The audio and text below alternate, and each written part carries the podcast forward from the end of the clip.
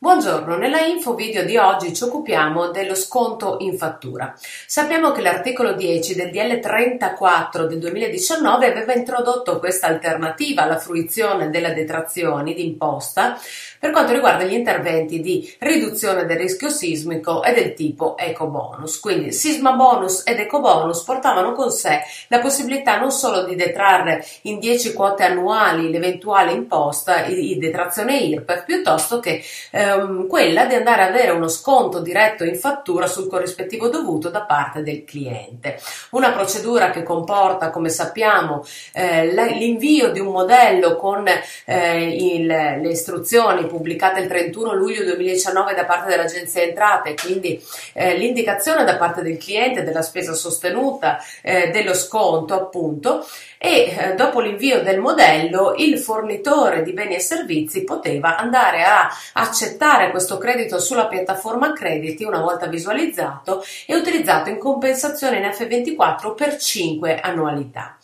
Tutto questo viene modificato a partire dalla legge di bilancio del 2020, perché la legge 160 del 2019 va a modificare profondamente lo sconto in fattura. E in particolare eh, sappiamo che a partire dal 2020 non sarà più fruibile per tutti questi interventi se non in un caso limitato, cioè sarà possibile andare a utilizzarlo solamente per interventi che potremmo definire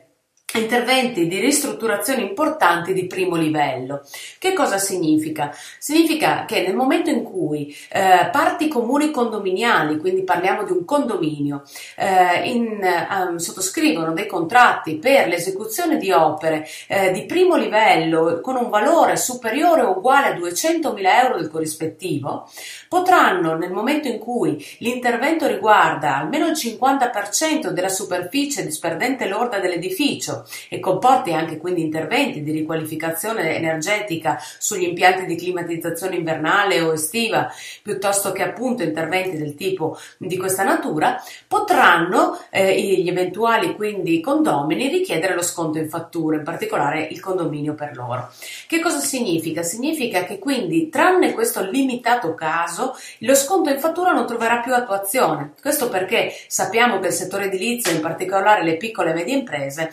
hanno eh, fortemente criticato eh, tale agevolazione perché eh, concedere uno sconto del 65, 75, 85% su un eh, prezzo finale dove la marginalità è già bassa eh, comporta essere esclusi dal mercato di fatto. Ora, eh, la cessione del credito invece sappiamo che è sempre valida, ma non per tutti gli interventi. La legge di bilancio interviene anche su questo e esclude dalla possibilità di cedere il credito eh, quegli interventi del tipo articolo 16 bis, 1 lettera H del TUIR, cioè quegli interventi che sono di,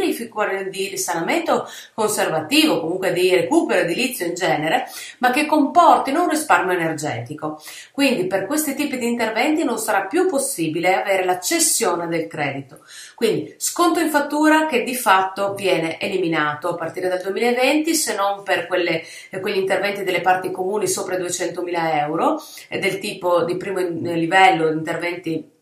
quindi importanti, la cessione del credito che rimane eh, confermata ma non per gli interventi di recupero edilizio che comportano un risparmio energetico del tipo lettera H del 16 bis. Eh, la risposta all'interpello 1 del 7 gennaio 2020 interviene nuovamente fornendo ulteriori chiarimenti sulla cessione del credito e ci dice che l'istante, che è una società che esegue degli interventi di riqualificazione edilizia di edifici, condominiali in questo caso, eh, può utilizzare l'eventuale credito con, eh, in compensazione con le accise dovute sull'energia e il gas, quindi fornite da una società terza. Quindi in realtà possono cedere questo credito alla società che fornisce appunto energia elettrica e gas. Questa è un'apertura importante perché fino ad oggi sapevamo che doveva essere direttamente il soggetto correlato all'intervento perché fosse appunto soggetto destinatario destinatario